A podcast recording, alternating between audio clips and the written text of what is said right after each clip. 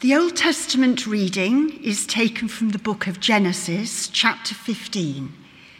If you wish to follow in the church Bibles, this can be found on page 15 and on page 20 of the large print Bibles. So that's Genesis chapter 15, God's covenant with Abram.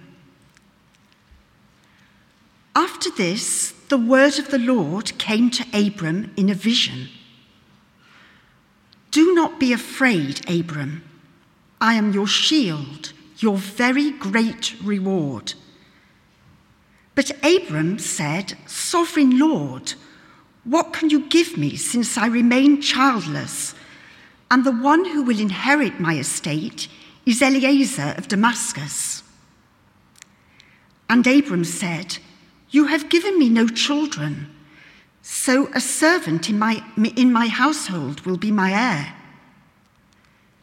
Then the word of the Lord came to him This man will not be your heir, but a son who is your own flesh and blood will be your heir. He took him outside and said, Look up at the sky and count the stars, if indeed you can count them. Then he said to him, So shall your offspring be. Abram believed the Lord, and he credited it to him as righteousness. He also said to him, I am the Lord who brought you out of Ur of the Chaldeans to give you this land to take possession of it. But Abram said, Sovereign Lord, how can I know that I will gain possession of it? So the Lord said to him, Bring me a heifer, a goat, and a ram, each three years old, along with a dove and a young pigeon. Abram brought all these to him, cut them in two, and arranged the halves opposite each other. The birds, however, he did not cut in half. Then birds of prey came down on the carcasses, but Abram drove them away. As the sun was setting, Abram fell into a deep sleep, and a thick and dreadful darkness came over him.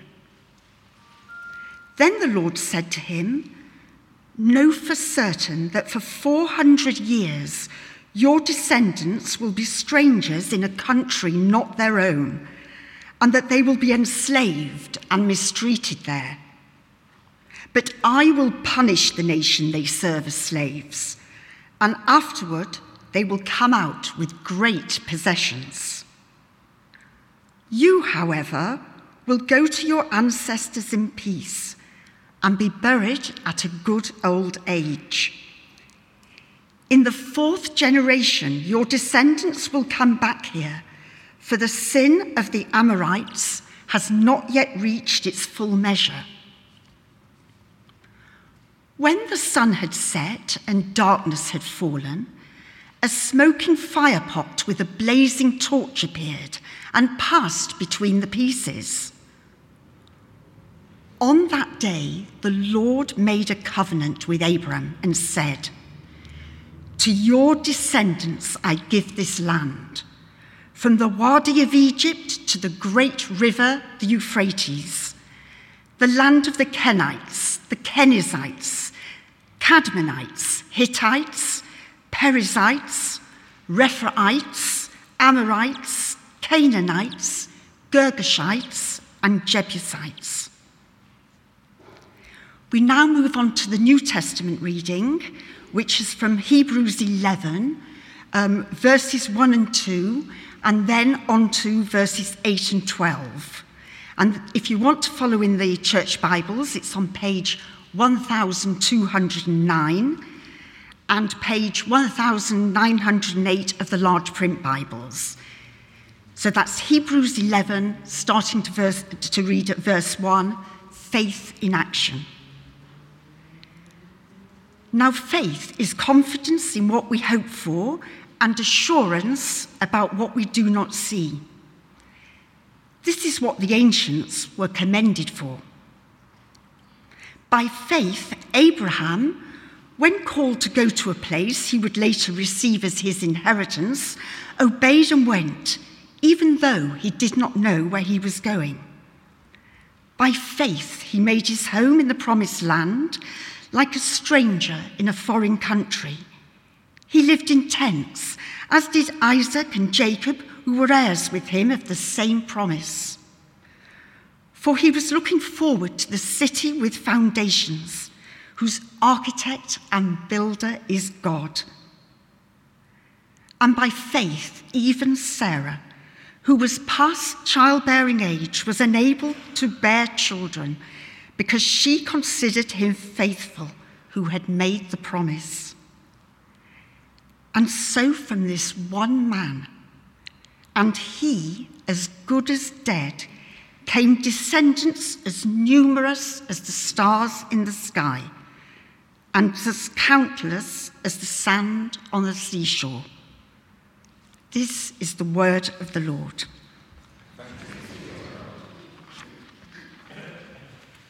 Thanks, love. So that's breakfast on, in bed on me for the next week, is it? Very well read. And thanks for your prayers too, Les. So let me, let me just pray for us as we look at God's word together. Lord, would you just open the ears of our hearts to receive the many blessings that you have in your wonderful text. In Jesus' name. Amen. Could we have, Norman, please, verse 6? That would be great. Abraham believed the Lord, and the Lord reckoned to him as righteousness. There may be no other text in the Old Testament that means more to us, followers of the New. God promised Abraham and Sarah that despite their childless age, they'd have millions of descendants. And even though this was beyond belief, Abraham believed God. And that was enough to make him righteous in God's eyes. You see, Abraham didn't have to fight any battles, didn't have to love any neighbors, follow any commandments, or even give up anything for Lent. All Abraham had to do was to believe and trust in God. And that's what he did. So that's what put him right with God. And ever since, from St. Paul to Augustine, from Augustine to Martin Luther, from Martin Luther to Dietrich Bonhoeffer, and so on, for Muslims, for Jews, and for Christians, Abraham has served as the gold standard of faith a direct descendant of Noah, he got, as we heard read, a whole chapter in Genesis devoted to his act of faith. And although he had no earthly evidence that the promise would ever come true, he let go of his worries and anxieties and just put his trust completely in God. For us New Testament believers, his act of complete and unconditional trust is remarkable. Because Abraham didn't lift a finger to be saved. All he did was to believe God's promise, and that was enough. His faith alone saved him. Rewards followed because Abraham believed. Abraham believed God would give him descendants. God did. Abraham believed they would inherit a land flowing with milk and honey, and they did. Question to ask ourselves would God have honored those promises if Abraham hadn't believed? We shall never know. But all we do know from there on through the Old to the New Testament is that those with faith the size of a mustard seed will be able to move mountains. The doors they knock on will be opened, they will be given what they ask for, and that has to be great news if, if you're one of them. The problem is, it's so easy to become preoccupied with worrying about not having enough faith or the right kind of faith. Ask the warriors how they know, and they'll tell you they just can't believe everything they're supposed to. They've a hard time believing in miracles. or they're not even remotely convinced that God loves them the way they are. They try hard to do what is right, lead a good life, but that just isn't moving many mountains for them. If they just had more faith, then maybe the stuff that keeps them awake at night, the worries and the self doubts would disappear. If they just believed a little bit more, if they just had a bit more faith, then they could be calm and confident as Abraham, resting on the promises of God. The great thing about Abraham is he wasn't anything like this at all. He knew who God was because God had visited him twice before and a lot of stuff had happened to him and Sarah. They'd been to Egypt and back. He'd won a lot of battles. He'd become wealthy, but still no son, no descendants, no land. This time, Genesis 15, the word of God came to Abraham in a vision to re-promises those promises. He hears God rather than sees him, and he's afraid. So the first thing God says to him is, Don't be afraid. God can be scary, even for men of faith such as Abraham. But you see, Abraham can't have been all that afraid because he trots out his prayer request list pretty quickly. Could we have a look at verse 2, Norman? Oh Lord, he says, what will you give me? That's got to be so embarrassing. I mean, you wonder why it got written down. Is that what you'd say if you heard God in a vision? On the face of it, it's totally lacking in tact, let alone reverence. I mean, how many of us follow the acts mnemonic when we're praying? You know, A for adoration, C for confession, T for thanksgiving, and then only finally S for supplication, interceding for the needs of others and our own needs. You don't just say, God, what will you give me? Do you? Maybe you do. I don't know. I don't think you do. And then, top of it all, you don't follow it up with a direct complaint like Abraham did. Have a look at verse 3. You've given me no offspring, and so a slave born in my house is to be, is to be my heir. It's a bit like Victor Meldrew, isn't it? But that is what Abraham said. And God didn't strike him dead. Instead, God reassured him no slave would be his heir only a child from his own body. Then God took him outside, out of, out of the tent into the cool night air, so he could see the starlit sky as it should be. It was a cloudy, cloudless night, inky black, twinkling with a myriad of stars, swirls of light. And God says in verse 5, Count them if you can. But how could Abraham do that? They just went on and on. And every time he started out and tried to count them, a brand new star would appear. And he'd have to start all over again. So shall your descendants be, God said. So then, in verse 6, Abraham believed the Lord, and the Lord reckoned it to him as righteousness. I'd like to suggest to you that's probably one of the most profound verses in Scripture I think it's a totally pivotal moment in our history. I mean, we get all kinds of detail in this story. It tells us in verse 2 that up to this point, Abraham had just one single heir, Eliezer of Damascus, his chief servant and heir.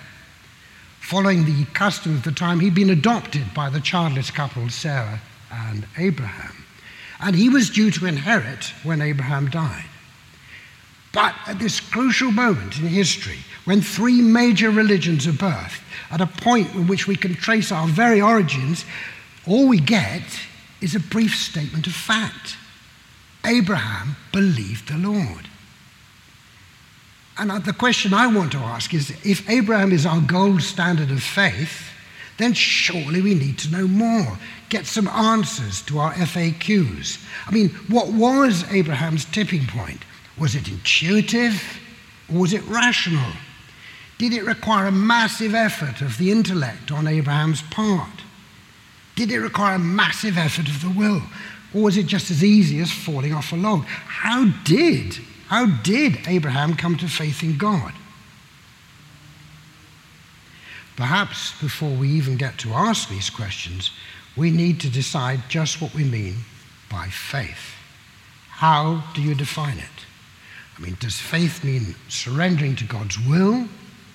Does it mean playing an active part in God's future? Does it mean accepting what's being preached here every Sunday? Or does it mean wrestling every day with scary angels? Do we take a leap of faith, let go completely of all our anxieties, our private anguishes, and our res- reservations, or is it more of a lurch instead? What actually happens inside a person, inside us, to allow us to believe, to have faith, and to trust in God completely? Not long after we first came to Guildford uh, and we started our family business, we had the joy of a big customer who refused to pay his bills. Fortunately, by then I was a member of this church, and a very wise retired businessman, Roy Wallace, helped me negotiate a settlement. But my confidence in human nature was badly knocked. My ability to trust seemed to stay dependent on someone or something outside of me that was beyond my control. It was as if my trust wasn't mine to give. It seemed to rely on someone or something else, so I never really felt in charge of it at all. Then one day, I heard a preacher, famous preacher, and it turned my logic inside out. The, the preacher talked about trust not being dependent on anyone or anything outside myself. It just depended on me, how I weighed the risks, and then the decisions I took.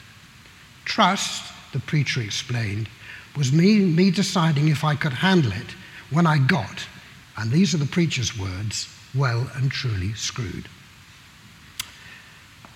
I, th- I think that sermon was right because trust is, is never entirely logical.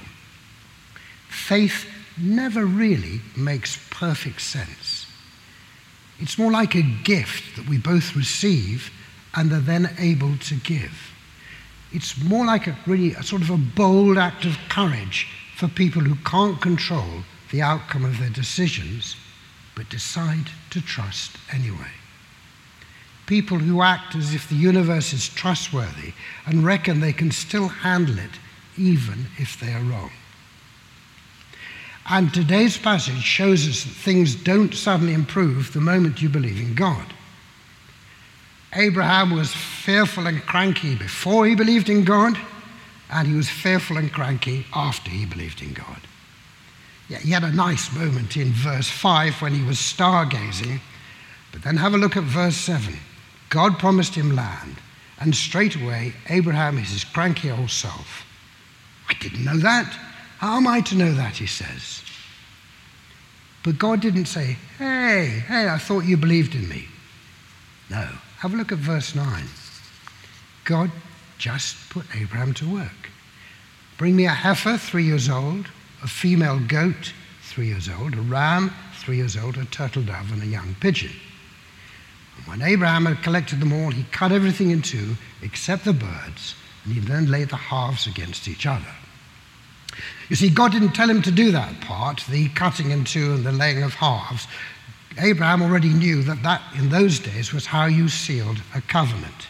It was an ancient equivalent of sealing a promise. And you also shared names, which is why Abram, meaning high father, became Abraham, father of a multitude. But that took another 13 years. Notice that he just got an H added to his name. Think of Yahweh. God gave him an H from Yahweh and gave it to Abraham. I think that's amazing. And once he laid the carcasses out, the thing was you would always walk between them to seal the bargain and to say, May the same thing happen to me if I fail to keep my word. By now it was dark. Before he could walk between them, Abraham saw a smoking firepot and a flaming torch pass between them instead. Only there was nobody holding them. Smoke and fire, God's favorite Old Testament calling cards. Perhaps even the pre incarnate Christ standing in for Abraham in the covenant procession. Check out Revelations 1 14 to 15 if you think that might be the case. In this way, God was taking the walk Abraham had thought was meant for him, while Abraham just watched. You see, God accepted the whole risk of the covenant, which included the very great risk of trusting this childless, cranky old man with the divine promises. It included the very great risk of being completely wrong about Abraham. So that's what faith looks like, on that starry night at least. Abraham accepted the risk of gambling on a God who was willing to gamble on him. He accepted the assurance of things hoped for and the conviction of things not seen. By faith, by implicit trust, he received the power of procreation. By faith, he set out not knowing where he was going, even though he was old. I'm sure some of us have been there, know just what it means, how really, really scary it can be to give up control. Exercise complete trust, hand everything over to God. Sudden resolves can turn to water, and you can start talking yourself out of something just as quickly. Or you can go on. So, if there's anything about this story of Abraham's faith that rings true with us, then as Abraham's descendants, we are the twinkling stars in his eye. And it's our story, and we can step into it anytime we want. We can take a leap of faith and let go, or we can lurch. But when we do, just imagine this. When we do, I'd like to think that a brand new star appears in Abraham's eye, and he has to start counting all over again. Amen.